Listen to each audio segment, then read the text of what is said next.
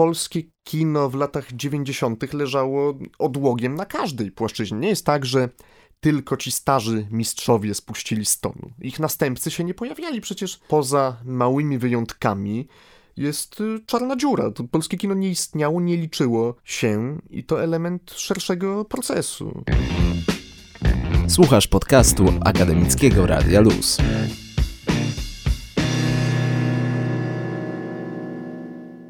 Gościem Akademickiego Radia Luz jest Piotr Czerkawski. Dzień dobry. Cześć, dzień dobry. I teraz będę przedstawiał i wyliczał i popraw, e, przytakuj, jeżeli prawdzi, prawdziwe. Dziennikarz, Przytakuję. krytyk filmowy, Przytakuję. publicysta To mi za bardzo pachnie Ziemkiewiczem, więc tak i jeden z kuratorów przytakuję programowych. połowicznie. Jeden z, z kuratorów programowych Kina Nowe Horyzonty. Przytakuję. Wyróżniony nagrodą Mentraka. Też, ale to już nie ma większego znaczenia, to było dawno. I nieprawda pewnie jeszcze. Zdobywca Nagrody Polskiego Instytutu Sztuki Filmowej w kategorii krytyka filmowa dwa lata temu. Zgadza się. A od niedawna pisarz. Autor książki. Autor Pisarz to książki. brzmi zbyt szumnie. Jest różnica, twoim zdaniem, między pisarzem a autorem książki.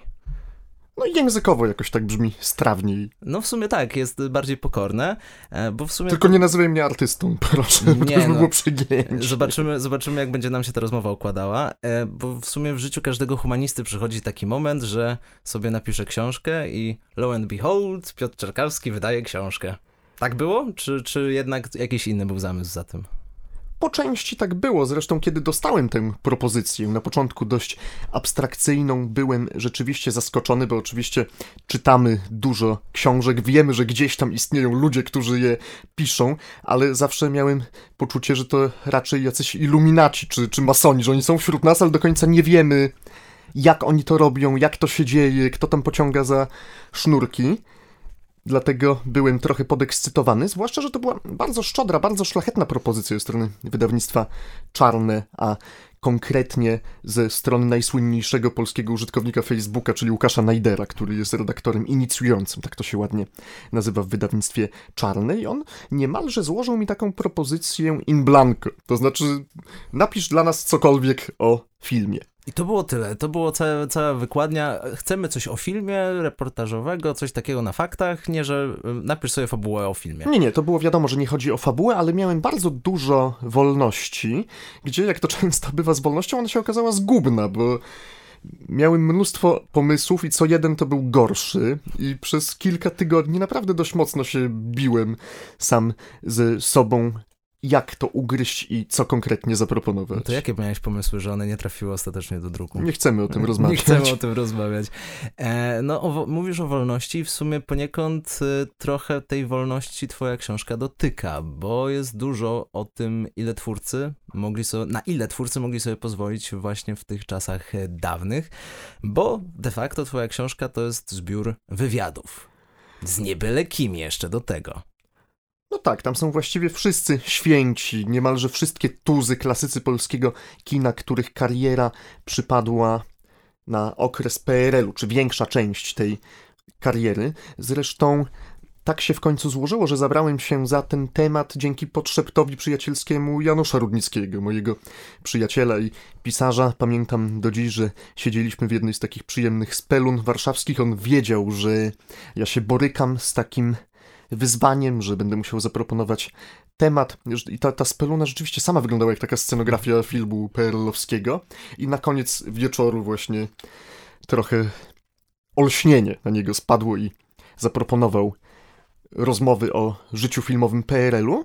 Wtedy mi się ten pomysł wydał dobry. Następnego ranka obudziłem się, wziąłem tabletkę na ból głowy. Pomysł nadal wydawał mi się dobry i potem to już wystarczyło, do że- wydawnictwa.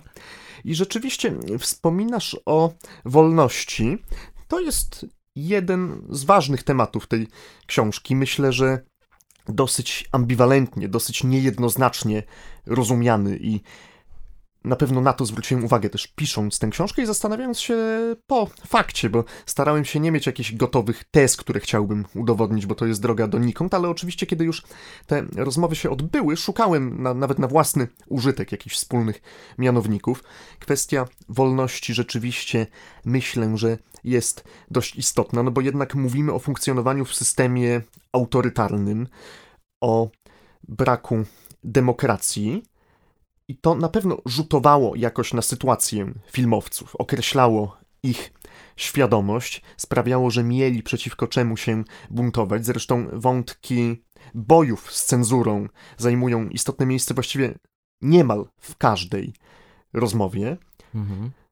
Często wymagały wielkiego sprytu, wielkiej zręczności negocjacyjnej, także kreatywności, żeby tę cenzurę obejść, przechytrzyć, jakoś zawrzeć pewne rozsądne kompromisy ale może też można na to spojrzeć w takim kontekście, jak się dzisiaj często mówi o filmach realizowanych w krajach, w których tej pełnej wolności politycznej nie ma, na przykład w Iranie, że często te ograniczenia inspirują, więc no właśnie, to wszystko nie jest takie proste. Wzbudza kreatywność i bardzo często y, reżyserzy w twojej książce wspominają o tym, jak to z tą cenzurą należało walczyć. Y, czytając y, drżące kadry, e, bo tak się książka zowie, ja wyłapałem raczej taki wątek, w sensie część wspólną, jaka z tego wszystkiego wynika i poprawiam poprawnie, jeżeli się mylę, że to nie jest, to nie jest y, ich opowieść o tym, jak to się filmy robiło, bo to, to myślę, że w wielu wywiadach opowiadali, ale raczej co towarzyszyło, wszystko wokół tego, jak to te filmy się robiło. I czytając to się dochodzi do wniosku, że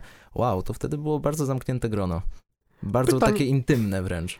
Pytanie, czy dziś jest otwarte. Trudno to porównywać. Natomiast rzeczywiście duży nacisk jest kładziony przez wielu rozmówców na poczucie wspólnoty, jakie między nimi się wytwarzało.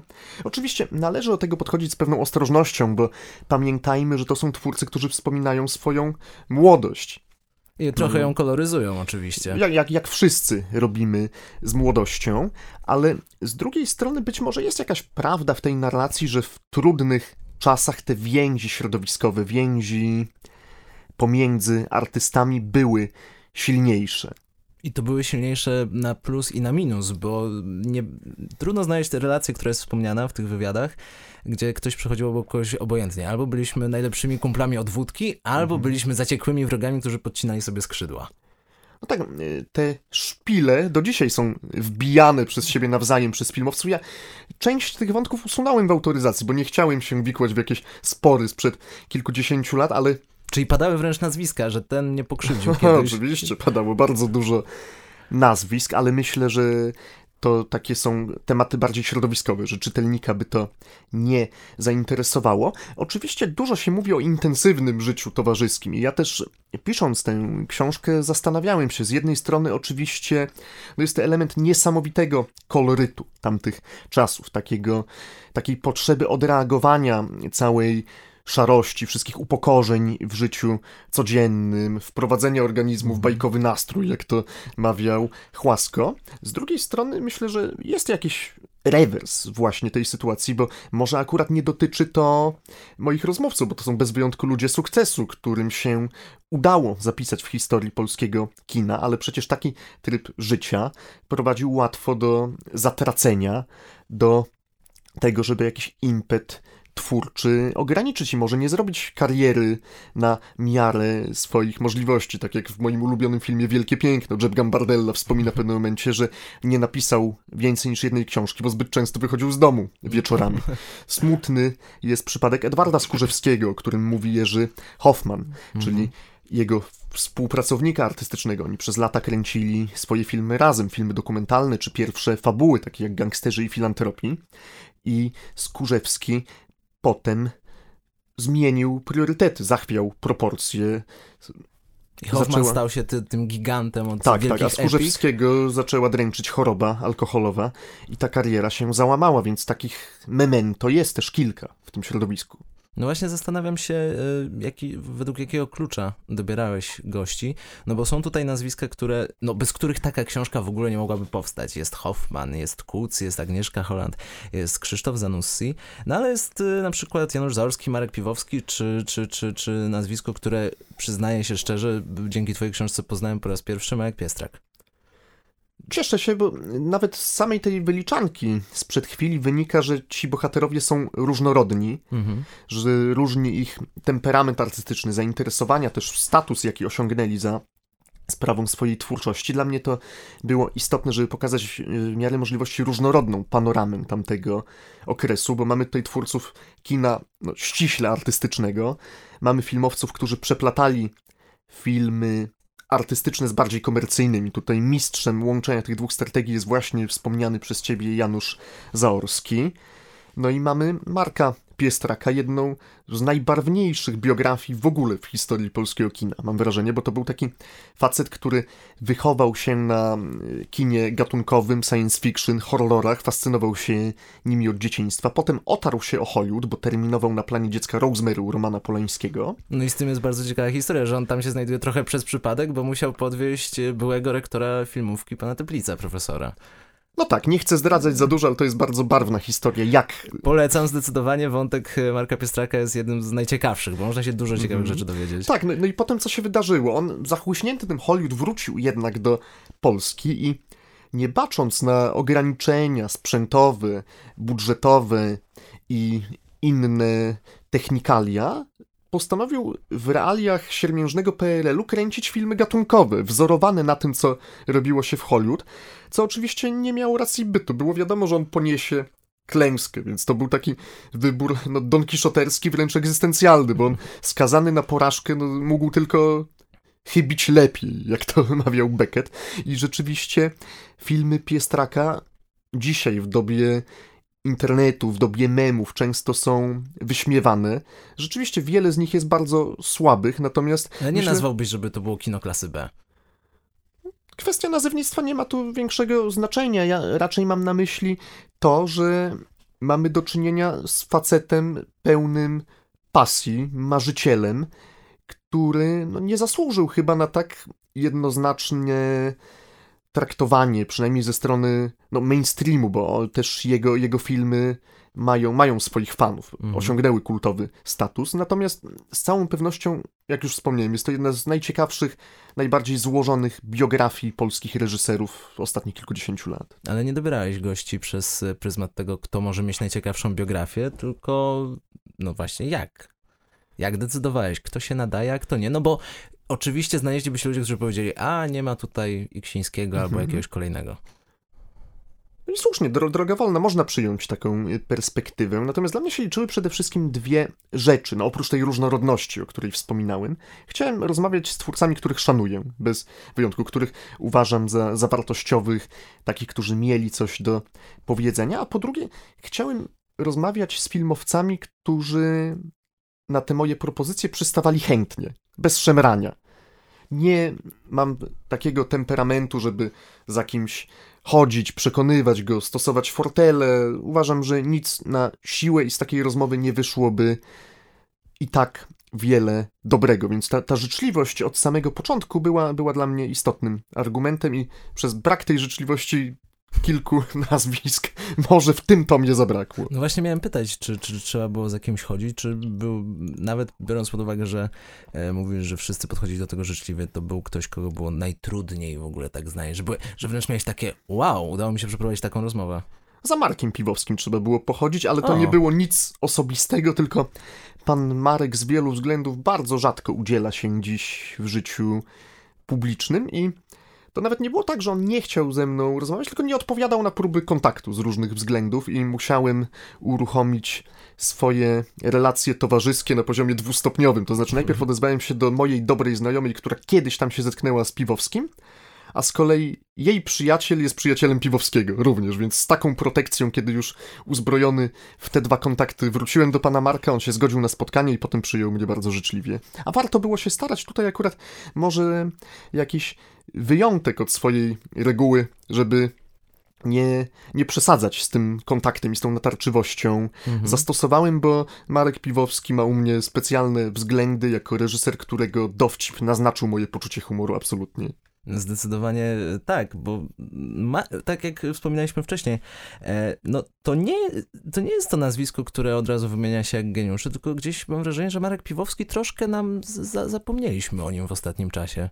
Albo go nie odkryliśmy tak naprawdę z początków twórczości, bo mhm. pamiętamy Rejs, pamiętamy Przepraszam, czy tu biją, a przecież Piwowski jest autorem znakomitych krótkometrażowych filmów dokumentalnych jeszcze sprzed rejsu. Jest taki jego wspaniały, chyba ośmiominutowy film Uwertura o pracy komisji wojskowej, wyśmiewający ten wojskowy dryl, patos, jakąś niezdolność do zauważenia własnej śmieszności. I owszem, z jednej strony no, pamiętam swoją komisję wojskową, niewiele się zmieniło od tamtego czasu. Z drugiej strony, przy odrobinie dobrej woli można w tym dostrzec karykaturę całego systemu PRL-owskiego albo wszelkiej władzy, którą gubi pycha. No i to widać. I w sumie jak, jak się to czyta, to zarówno w przypadku Piwowskiego widać jego charakter i też to też jest wyjątkowe w tych wszystkich wywiadach, że praktycznie w każdej rozmowie udało się zawrzeć e, taki osobny temperament i cechy charakterystyczne z twórców, z którymi rozmawiasz, bo mamy oto wizerunek Kazimierza Kuca, który, no, byłem zaskoczony, jak wieloma bluzgami taki człowiek, którego kojarzę jako tego poważnego pana, który już nawet poseł na Sejm czy senator jest, jak, jak on pięknie przeklina. To i tak jest trochę ocenzurowany, ale, ale fakt, masz, masz rację. Natomiast też niektórzy moi koledzy po fachu, jacy mieli okazję czytać tę książkę, powiedzieli, że zaskoczył ich Krzysztof Zanussi. Mhm. Miło mi to słyszeć, to bo prawda, bo, liczyłem, bo tak trochę będzie. jest inny od tego, jak, jak, się, jak się widzi Zanussiego, bo e, co Zanussiemu trzeba oddać. E, uwielbiam e, wszelkie wywiady z nim, wideo czy też audio, tak. bo to w jaki sposób on się wypowiada i tym, tym głosem operuje. On mógłby, gdyby nie był dobrym reżyserem, byłby doskonałym narratorem filmów dokumentalnych. Polskim Wernerem Herzogiem. Dokładnie tak. Brakuje mu tylko akcentu niemieckiego, ale mógłby być takim Wernerem Herzogiem. Ale która z tych rozmów ciebie najbardziej zaskoczyła? Wiesz co, ale kończąc jeszcze temat mhm. Zanussiego właśnie, liczyłem, że taki efekt zostanie osiągnięty. Miałem okazję zetknąć się z nim kilka razy wcześniej. Czyli nie podpuszczałeś go jakoś mocno w, te, w trakcie tej rozmowy? Żeby osiągnąć jakiś taki inny Trochę, efekt. trochę podpuszczałem hmm. oczywiście, natomiast wiedziałem, że ludzi to może zaskoczyć, bo nie kojarzą Krzysztofa Zanussiego z poczuciem humoru szczególnym, a zwłaszcza z tak autoironicznym poczuciem humoru, jakie on w tej rozmowie prezentuje i o czym, no, poznając go trochę wcześniej, wiedziałem, że ma w sobie taką cechę i chciałem, chciałem ją uwypuklić w tej rozmowie i myślę, myślę, że to się udało. Poczekaj, to on z majonezem kieleckim ostatnio po, po, pozował do zdjęcia na, na, na, właśnie ukoronowanie twórczości. No nie podejrzewałbym, żeby człowiek, który coś takiego robi, nie miał poczucia humoru. Jest to wspaniałe zdjęcie. Żałuję, że książka już była w druku, wtedy bardzo chciałbym je wykorzystać. Zdecydowanie e, tak, no ale to skoro wiedziałeś, że Zanussi poczucie humoru ma, no to podejrzewam, że cię to aż tak nie zaskoczyło. To czy była rozmowa, gdzie miałeś takie, no tego się nie spodziewałem. Wiesz co, w jakimś sensie Agnieszka Holland też. To jest zawsze ciekawe, kiedy ktoś robi bardzo poważne filmy, mhm. a potem rzeczywiście okazuje się, że opowiada niesamowitą ilość anegdot też na, na własny temat. No też to nie było jakieś wielkie zaskoczenie, bo ja, ja panią Agnieszkę też znałem trochę wcześniej i zawsze ją bardzo szanowałem, natomiast ilość tych historii i to, że mimo, że ona przecież udzieliła wywiadu rzeki Marii Kornatowskiej kilkanaście lat temu, a jeszcze zachowała w zanadrzu kilka opowieści, których u Kornatowskiej nie było i dostałem je ekskluzywnie. Prawda? Niesamowite były jej przygody też z takim wielkim światem, nazwijmy to, bo mamy w tej książce twórców bardzo dobrze rozpoznawalnych w Polsce, za granicą trochę mniej, a Agnieszka Holland rzeczywiście i w Hollywood, i w zachodniej Europie miała styczność z największymi. To, co ona opowiada o Godardzie czy, czy o Bressonie, to moim zdaniem są najmocniejsze punkty tej książki, albo jedne z najmocniejszych. Zdecydowanie tak, to są anegdotki, które gdzieś przybliżają nam tych wielkich o których słyszymy, ze strony, której moglibyśmy się spodziewać, ale chyba nie chcieliśmy się spodziewać jej do końca. E, no tak, to zresztą takie, takie zdanie pada w tej rozmowie z Agnieszką Holland. Czasem lepiej nie poznawać własnych idoli. To na przykładzie Bressona, tak. no to masz Godarda zresztą trochę też. E, ze wszystkich anegdot, które e, są w tej książce, moja ulubiona to jest Kazimierz Kuc. Opowiada o tym, czy jest amantem, czy nie. No i mówi, no byłem, ale, ale jednak był Zbyszek Cybulski, który jak wpadał, to, to pierwsze hasło, który rzucał to dupy, dupy, dupy. No. Jest, to, jest to poziom szczerości i bezczelności, którego e, się e, nie spodziewałem e, ale wydaje mi się, że doskonale to brzmi i też te anegdoty, które są, one tworzą nam taki fajny wizerunek trochę beztroski, bo nawet jeżeli są Mhm. twoje bohaterowie twoich wywiadów gdzieś tam przeżywają jakieś rozterki, jakieś problemy, to wszystkie się kończą de facto happy endem. Tak, też się nad tym długo zastanawiałem, powiem szczerze. No, owszem, rozmawiam z wybrańcami, z tymi, którym się udało, z ludźmi obdarzonymi talentem i mającymi odpowiednią ilość determinacji i uporu, żeby z tego talentu zrobić użytek. Myślę, że to jest jakaś też krzepiąca idea tej książki, że nawet w tak parszywych czasach, jak okres PRL-u, gdy ktoś miał talent połączony z determinacją, mógł odnieść sukces. I ze Było- szczęściem, bo to też jest podkreślane bardzo często, wielu twórców powtarza, Mhm. ale miałem farta wtedy. Tak, to jest jedna rzecz. Druga jest taka, że jednak rozmawiając z tymi ludźmi, ma się poczucie rozmowy z kimś, kto jest ulepiony z innej gliny, ukształtowany przez inne okoliczności niż my. I to nie chodzi o banalną różnicę wieku, tylko właśnie o te realia i o jakiś moment dziejowy. Przecież większość z tych ludzi urodziła się albo przed wojną, albo w trakcie, albo tuż po. Mówię o II wojnie światowej oczywiście i fakt dorastania w tak ekstremalnych warunkach musiał wywrzeć wpływ, odcisnąć jakieś piękno na ich psychice, na ich osobowości. Także wielu z nich miało poczucie, że skoro przetrwało coś takiego, nie ma już nic do stracenia. Stąd się brała jakaś ogromna pewność siebie w wielu przypadkach, która czasem wręcz ocierała się o arogancję, ale bez niej byłoby trudno odnieść sukces i wybić się. No i to już widać od samego początku, bo książka zaczyna się od wywiadu z Jerzym Hoffmanem i tam y, jego początki, zanim w ogóle został filmowcem, no to nie oszczędzają czytelnika, bo to się zaczyna źle, później jest jeszcze gorzej, a później jest happy end, ale no y, wciąż jest to bardzo zła sytuacja, w którą trudno się wczuć, gdy się czyta to, co się działo z, z rodziną Jerzego Hoffmana i z nim samym. No tak, no i on się tak zahartował, że później no nic mu nie było straszne. Zresztą on też mówi o sobie, że tak naprawdę był polskim, amerykańskim reżyserem, że też próbował, no oczywiście mając zupełnie inną pozycję niż Piestrak, o którym rozmawialiśmy wcześniej, dostęp do innych budżetów, że też próbował na polskie warunki robić kino pełne rozmachu, no tylko, że jemu się udało. Przecież miał nawet możliwość, żeby zostać w Stanach Zjednoczonych na, na stałe. Otarł się o Oscara, przegrał jednym głosem za Markordem Felliniego. Mhm. No ale też wy, wychodził troszkę z tego świata rosyjskiego i nawet parokrotnie używał tego jako takiej karty pułapki, biorąc pod uwagę e, jego pochodzenie i to, w jakich czasach przyszło mu tworzyć. No tak, z kolei jedna z moich ulubionych anegdot w tej książce, bo widzisz, pytałeś mnie o zaskoczenia, to mnie absolutnie zaskoczyło. Hoffman studiował w Moskwie w czasach głębokiego stalinizmu. I to w roku, kiedy Stalin umiera nawet. Tak, i opowiadał o tym, jak mimo tej psychozy, mimo terroru, który panował na ulicach Moskwy, on razem ze Skórzewskim byli w stanie robić sobie żarty, kpić z systemu, gdzie naprawdę, gdyby mieli odrobinę mniej szczęścia, mogliby skończyć w łagrze. To w to mia- najlepszym wypadku. Tak, to, to miałem na myśli, mówiąc o tej brawurze, która ich cechowała. No, Dokładnie. I Fantazji pewnej. Są, są, są tu spore zaskoczenia. Fakt, y, że Hoffman był świadkiem, e, był gościem wręcz na, na pogrzebie Stalina i się tam nawet wygłupiał, Tak. e, nie pasuje mi do wizerunku, który mogłem sobie stworzyć wokół Jerzego Hoffmana, widząc go gdzieś tam czasami w wywiadach i tak dalej, więc tutaj brawo, że e, udało ci się wydobyć tę stronę. A ile z tych anegdot, które się pojawiło, tak jakbyś miał, bo to książka nie jest długa, tak? No 200 stron to się tak wciąż trochę no, ponad 248 bodajże. Zaokrąglimy do Okej. 250. Tak, to to da tak, się tak, wchłonąć w, w weekend. Ile z tego musiałeś wyciąć? A ile chciałeś wyciąć, bo to też jest różnica.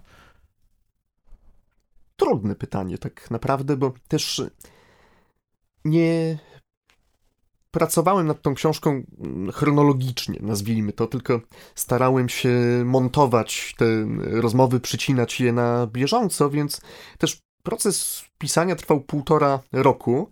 Nie, nie pamiętam już tak dobrze wszystkich detali. Mhm. Tak, no, ale nie, nie były to jakieś rażące przypadki. Nie było tak, że chciałem wyciąć bardzo dużo. Też autoryzacje nie, nie sprawiły mi wielkich problemów, chociaż oczywiście zdarzały się sytuacje, gdy żałowałem, że, że twórca chce wyciąć dany fragment, bo bał się, że, że mu zaszkodzi. Moim zdaniem te obawy często były pochopne, bo ba kilka bardzo fajnych historii poszło na przemiał, ale, ale to, są, to są detale. Mogę powiedzieć, że jedna autoryzacja była kompletnie bezproblemowa od pana Wojtka Marczewskiego, który przeczytał rozmowę i powiedział, że Biorę, tak jak jest. Tak, powiedział, że owszem, on może użył trochę innych słów w języku mówionym, ale absolutnie przekazałem to, co chciał i nie ma żadnych zastrzeżeń. E, a z którym z tych mm, ludzi, tych wielkich ludzi, ci się najlepiej rozmawiało? To nie jest plebiscyt. To nie jest plebiscyt, ale... Nie chciałbym wartościować. Okej, okay, dobrze, to, to zmieniam, zmieniam pytanie w taki sposób, że czy czułeś jakąś presję wynikającą z tego, że wow, rozmawiam z Jerzym z tym Jerzym Hoffmanem, wow, Agnieszka Holland, którą już oczywiście, którą znałeś, no bo to wymaga dużej pewności siebie, siadać i robić taki wywiad rzeka z kimś, kto no, jest materiałem na kilkanaście takich wywiadów. Co, nie, nie czułem takiej presji, bo miałem szczęście, że te największe nazwiska, no bo chyba się zgodzimy, że najbardziej rozpoznawalni, czy największą pozycję spośród tych rozmówców mają Agnieszka Holland i Krzysztof Zanussi. Oczywiście. Oboje miałem przyjemność już poznać, oswoić się z nimi, także tutaj to zaufanie było i nie, nie wytwarzało to we mnie presji. Powiem szczerze, dużym przeżyciem była dla mnie rozmowa z Januszem Kondratiukiem, także dlatego, że on się wydobył niewiele wcześniej z bardzo poważnych kłopotów zdrowotnych. Mhm i było coś wzruszającego w tym, że mogliśmy się spotkać, rozmawiać bardzo długo. Zresztą akurat w tym wywiadzie stężenie anegdot na metr kwadratowy jest chyba największe. Anegdota go nie anegdota.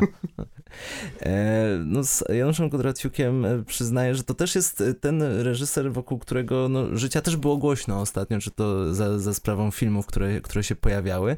Jest też dużo wywiadów, które no, ujawniają drugie oblicze takich postaci.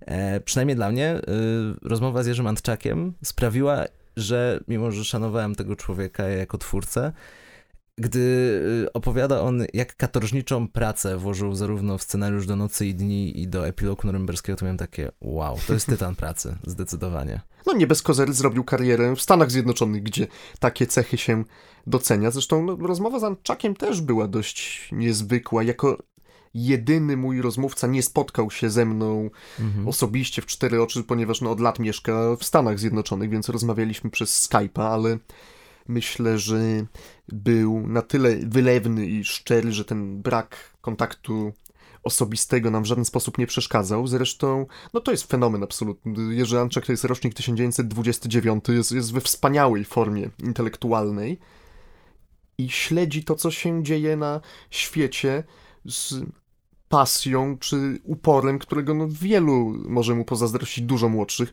Dość powiedzieć, że między kolejnymi, bo ten wywiad nagrywaliśmy w kilku mhm. odsłonach. Jak rozmawialiśmy sobie tak luźno, okazało się, że on doskonale orientuje się w, we włoskiej lidze piłkarskiej, Serie A, zna no, nazwiska to, Polaków, którzy tam grają. To mogliście się dogadać rewelacyjnie na tak. tym polu. E, bo Antczak e, zrobił karierę, w sensie nie traktuje się go jako reżysera hollywoodzkiego, ale nie, niezaprzeczalnie karierę w Stanach zrobił, co prawda jako profesor, jako wykładowca na Uniwersytecie w Los Angeles.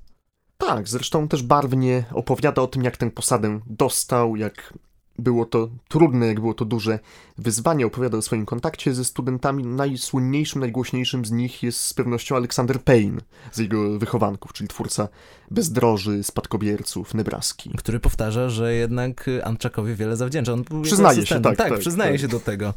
E, drugim takim zaskoczeniem, które wynikało z, tej, z tych wywiadów, e, trochę odczarowałeś e, postać Jerzego Gruzy, który no się może ostatnimi czasy przez ostatnie produkcje kojarzyć źle, by nie powiedzieć czasami gorzej, Gulczasa jak myślisz i parę innych, a te wcześniejsze etapy ma się wrażenie, że to były robione przez zupełnie inną osobę, a z rozmowy wynika, że okej, okay, rozumiem, rozumiem koncept, że to jest cały czas spójny reżyser ze spójną charakterystyką.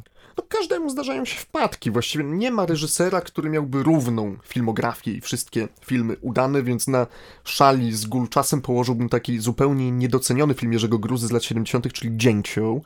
Znakomita komedia obyczajowa o mężczyźnie w kryzysie wieku średniego, o takim mężczyźnie, któremu przestaje wystarczać mała stabilizacja, jaką osiągnął. Zresztą to był wielki temat gruzy. Myślę, że można go nazwać autorem kina, bo właściwie to była obsesja, jaka towarzyszyła to motyw, mu. który się pojawia często u niego. Bardzo, bardzo często. W Dzięciole naprawdę uzyskał wyrafinowaną formę. Tam poczucie humoru jest bardzo finezyjne. Czasem rzeczywistość bywa niesprawiedliwa, bo nie wiem, naprawdę trudno mi powiedzieć, dlaczego ten film nie jest dzisiaj rozpatrywany jako część kanonu polskiej komedii. On w niczym nie ustępuje temu, co robił Bareja chociażby w latach 70. Chociaż to jest oczywiście inna wrażliwość, ale mam na myśli pewną skalę. No tam się pojawia pomysł, w sensie koncepcja taka, że no, to nie był film dostosowany do czasów, w których wyszedł, bo trafił na półkę, z, zablokowany przez cenzurę. I no Gruza w ogóle miał wielkiego pecha do cenzury i do tego, kiedy jego filmy były dopuszczane do realizacji. Często to było kilka lat, które w tym dynamicznym jednak politycznie okresie PRL-u już wystarczały, żeby film się zdezaktualizował. No bo z cenzorami było tak, że mo można było trafić na kompletnego debila, który nie zauważy jakichś nawiązań, a takiego, którego się tak łatwo nie oszuka. To też pada w twojej książce. Tak, to jest ważny wątek, te strategie walki z cenzorami były bardzo różne, zresztą są też świetne historie dotyczące schyłku epoki PRL-owskiej, kiedy cenzorom już nie zależało, albo już nie pamiętam, który z moich rozmówców, ale opowiadał, że trafił na moment strajku cenzorów, gdzie cenzorzy na złość systemowi przepuszczali wszystko przez, te, przez krótki czas, więc to rzeczywiście były bardzo złożone relacje i dzisiaj brzmią totalnie groteskowo. Aż mi się przypomina Ucieczka z kina Wolność, jeden z moich ulubionych polskich filmów, który tematykę cenzury sztuki no, porusza e, rewelacyjnie. Tak. E, fajnie, że, że, że ta cenzura pada, ten temat, który, który tam jest i też w przypadku wielu z tych twórców, o których mówimy, e, oni kontynuowali swoją karierę po upadku właśnie PRL-u. E, te tematy o ich twórczości post-PRL-owskie się pojawiają czasami, ale raczej rzadko. E, jak oceniasz tak wyczytałem tyle różnych ról, które pełnisz, krytyk filmowy, publicysta i tak dalej, że niektórym twórcom, niekoniecznie nawet mhm. tymi, z których rozmawiałeś, trochę zaszkodziło to, że już nie było cenzury i mogli sobie pozwolić na totalną wolność? Myślę, że być może to po części, ale raczej chodziło tutaj pewnie o taką terapię szokową, jakiej doznało całe społeczeństwo po 1989 roku. Nie tylko filmowcy, ale oni również ten, ten świat dla wszystkich był zagadką, był chaosem i trudno było go zrozumieć i przetworzyć na wiarygodną fikcję artystyczną. Więc w jakimś sensie oni stali się.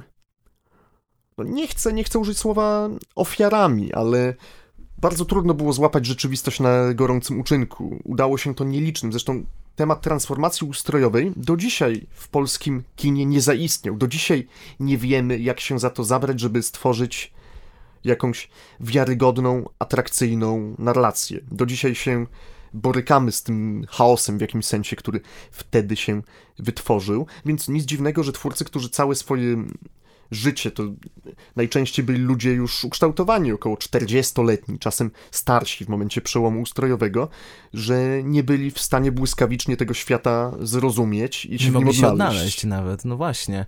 No, jakby nie patrzeć, jednym z takich najważniejszych filmów polskich, które poruszają tematykę transformacji, no to są psy. I nie powiesz mi, że nie. No nie powiem ci, że nie, bo ja, ten, ja tego filmu nie lubię, natomiast doceniam go jako dokument swoich czasów, pewnego Prawda? stanu ducha czy stanu świadomości, ale pod względem czysto filmowym jest to ciężki obciach. No i tutaj ty mi nie powiesz, że jest inaczej. Ależ oczywiście, tutaj możemy mówić o, o całej filmografii, która jest tutaj inspirowana kinem amerykańskim, ale tematyka y, psów, y, o tym się zapomina, że to jest film, który opowiada o byłych SBK, którzy muszą się dostosować do pracy w policji mhm. i y, ludzie, którzy nie, nie zaznają nigdy tego z aparatu służby bezpieczeństwa, będą odbierać ten film inaczej, bo będą się dopatrywać jakiegoś heroizmu w postaci e, Franza Maurera, natomiast ludzie, którzy no, byli dorośli w tamtych czasach, zupełnie inaczej podejdą do tego filmu. I za to, mimo że wykonanie jest takie, jakie jest. Toporne, straszliwie. Okej, okay, no. użyjmy słowa toporne, to za to y, mimo wszystko szapoba, że no, tak to się pojawiło. Tak samo można mówić o szamance Żuławskiego, to oczywiście kino o zupełnie innych ambicjach, ale też próbujące jakoś zmierzyć się z tym chaosem transformacji i też na poziomie psychologicznym pod tym względem co najmniej interesujące, więc tych prób było niewiele i one są dyskusyjne ale, ale zdarzały się. Ale to jest trochę specyfika y, w Polsce. Nie, nie, nie chcę mówić, że e, tutaj polskie kino pod tym względem było wyjątkowe, bo te problemy zdarzały się w wielu innych krajach bloku wschodniego, ale taka transformacja, jaka zaszła w Polsce i w polskim kinie, no nie zdarzała się ani w kinie postsowieckim, ani postczechosłowackim i tak dalej. To jest nasza cecha.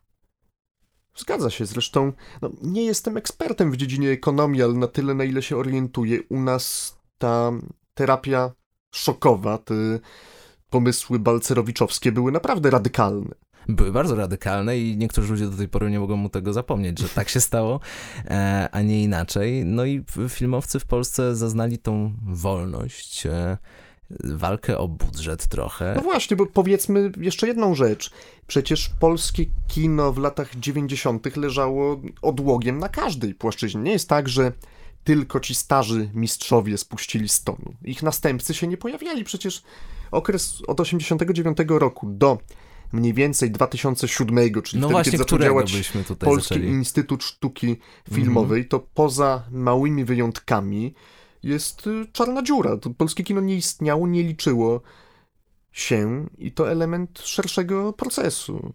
To zmieniając wątek, e, tych nazwisk, które się pojawiły w twojej książce jest kilka, ale... Naście. Kilkanaście nawet. Nie, nie chciałem liczyć na szybko, przepraszam. Okay, spoko. E, Pamiętam. Musi być więcej takich nazwisk twórców, z którymi chciałbyś porozmawiać. Czy gdzieś się kroi pomysł, żeby zrobić drugą część o troszkę innej tematyce z innymi twórcami? W mojej głowie na pewno. Zobaczymy, co na to wydawnictwo.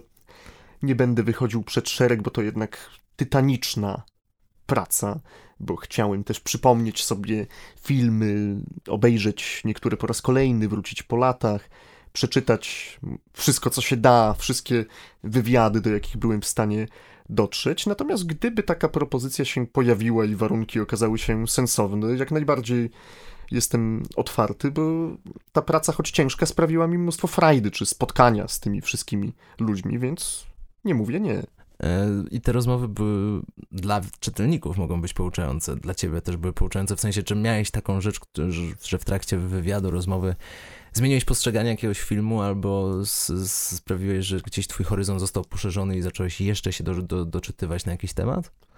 Tak, na pewno. Zresztą każde z tych spotkań było, no, nazwijmy to, pouczające na poziomie ogólnoludzkim. To jednak są postacie obdarzone wielką charyzmą, takie, które doświadczyły no, wszystkiego, co najlepsze w tej branży. Były na najważniejszych festiwalach, święciły tam triumfy, znały się z wielkimi mistrzami kina, więc słuchanie tego wszystkiego, możliwość bycia pośrednikiem w tej opowieści sprawiała mi ogromną frajdę, a poza tym też miałem takie poczucie, ta książka by się nie udała, gdybyśmy wchodzili w relację mistrz-uczeń, czy gdyby no właśnie, nie ma, nie ma, patosu tutaj z, z twojej no, strony. No, absolutnie chciałem, chciałem tego uniknąć, żeby to był jakiś wykład, czy rodzaj master klasu.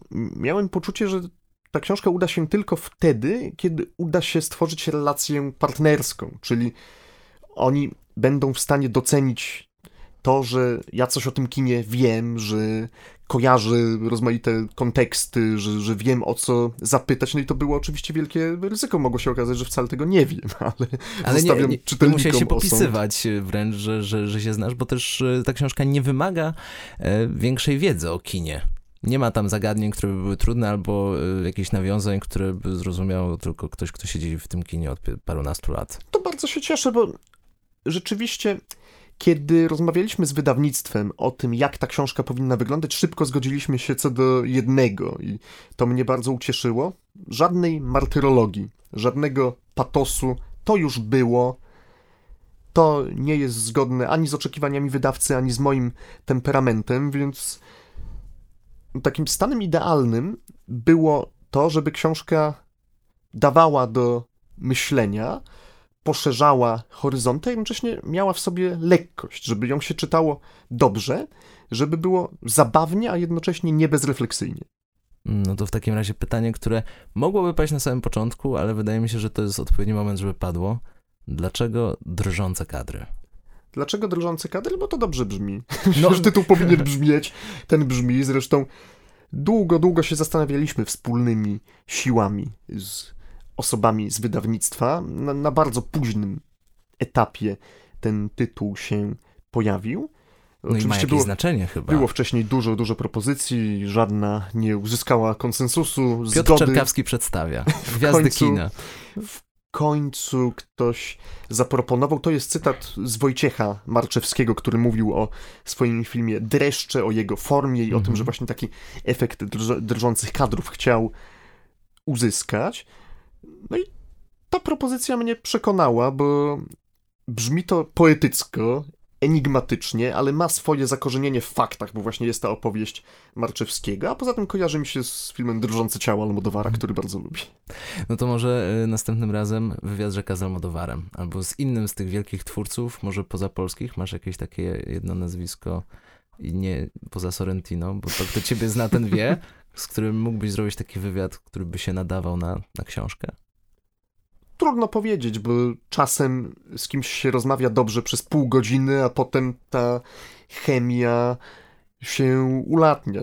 Trudno, trudno wyrokować. Natomiast na pewno z wieloma twórcami, których lubię, miałem okazję się zetknąć i chociaż przez parę minut z nimi porozmawiać. Nigdy nie miałem styczności z Quentinem Tarantino, który jest odpowiedzialny za moją fascynację kinem, taką nastoletnią, w to, że to się stało moim hobby, moją pasją, bo jak zobaczyłem, mając 15 lat, Pulp Fiction i zobaczyłem, jak wielkie wrażenie wywarł na mnie ten film na, na wielu płaszczyznach, jak bardzo ukształtował moją osobowość, moje myślenie o rzeczywistości, moje poczucie humoru, to uznałem, że muszę szukać takich bodźców więcej. Powinienem kinem zainteresować się bardziej, więc chciałbym taki dług wdzięczności wobec Quentina Tarantino spłacić. A teraz mając lat trochę więcej, po obejrzeniu pewnego razu w Hollywood, wrażenia takie same? Podobał mi się ten film. Na pewno nie jest to najlepsze dzieło w dorobku Tarantina, ale chyba pierwsze, które mnie autentycznie wzruszyło, czego się nie spodziewałem, bo myślę, że to jest film o ludziach, którzy mają poczucie, że ich czas się kończy, ludziach, którzy wiedzą, że się starzeją, że przestają rozumieć współczesny świat, że odchodzą powoli do lamusa i no wie, że z nim dzieje się to samo, że on już nie będzie robił tak dobrych filmów jak Pulp Fiction czy, czy Wściekłe Psy, ale mimo wszystko jest w stanie wydobyć maksa ze swojego potencjału i robi, robi co może, robi co się da i ten upór jest dla mnie absolutnie wzruszający. Dziwaczne podejście do kryzysu wieku średniego, ale jak na twórcę filmowego o takiej randze, jakim jest Quentin Tarantino, trochę się można było tego spodziewać, a mimo to e, było pełno zaskoczeń. Na sam koniec, e, gdybyś miał zainteresować kogoś do sięgnięcia po twoją książkę, kto może tak, no, zbiór wywiadów, e, to już było tyle razy, mogę wejść w internet wywiady, to co wyróżnia właśnie twoje wywiady na tle innych wywiadów? Hmm, myślę, że to pytanie do działu PR wydawnictwa czarne, ale lekkość. Znowu wrócę do tej mojej wielkiej idei, że chciałem napisać książkę, która będzie zabawna, a nie będzie błaha. Myślę bez fałszywej skromności, że udało się osiągnąć ten efekt. A w jaki sposób? Odsyłam do lektury. Ja nie będę skromny i powiem, że udało się i serdecznie polecam i zachęcam drżące kadry autorstwa Piotra Czerkawskiego, czyli wywiady z wielkimi polskimi reżyserami, ale napisane w sposób lekki do zdobycia w księgarniach. Dziękuję Ci bardzo. Gościem Radia Luz był Piotr Czerkawski. Dzięki wielkie. Akademickie Radio Luz. Dzięki za słuchanie. Sprawdź więcej rozmów i podcastów na 916.fm. Do usłyszenia.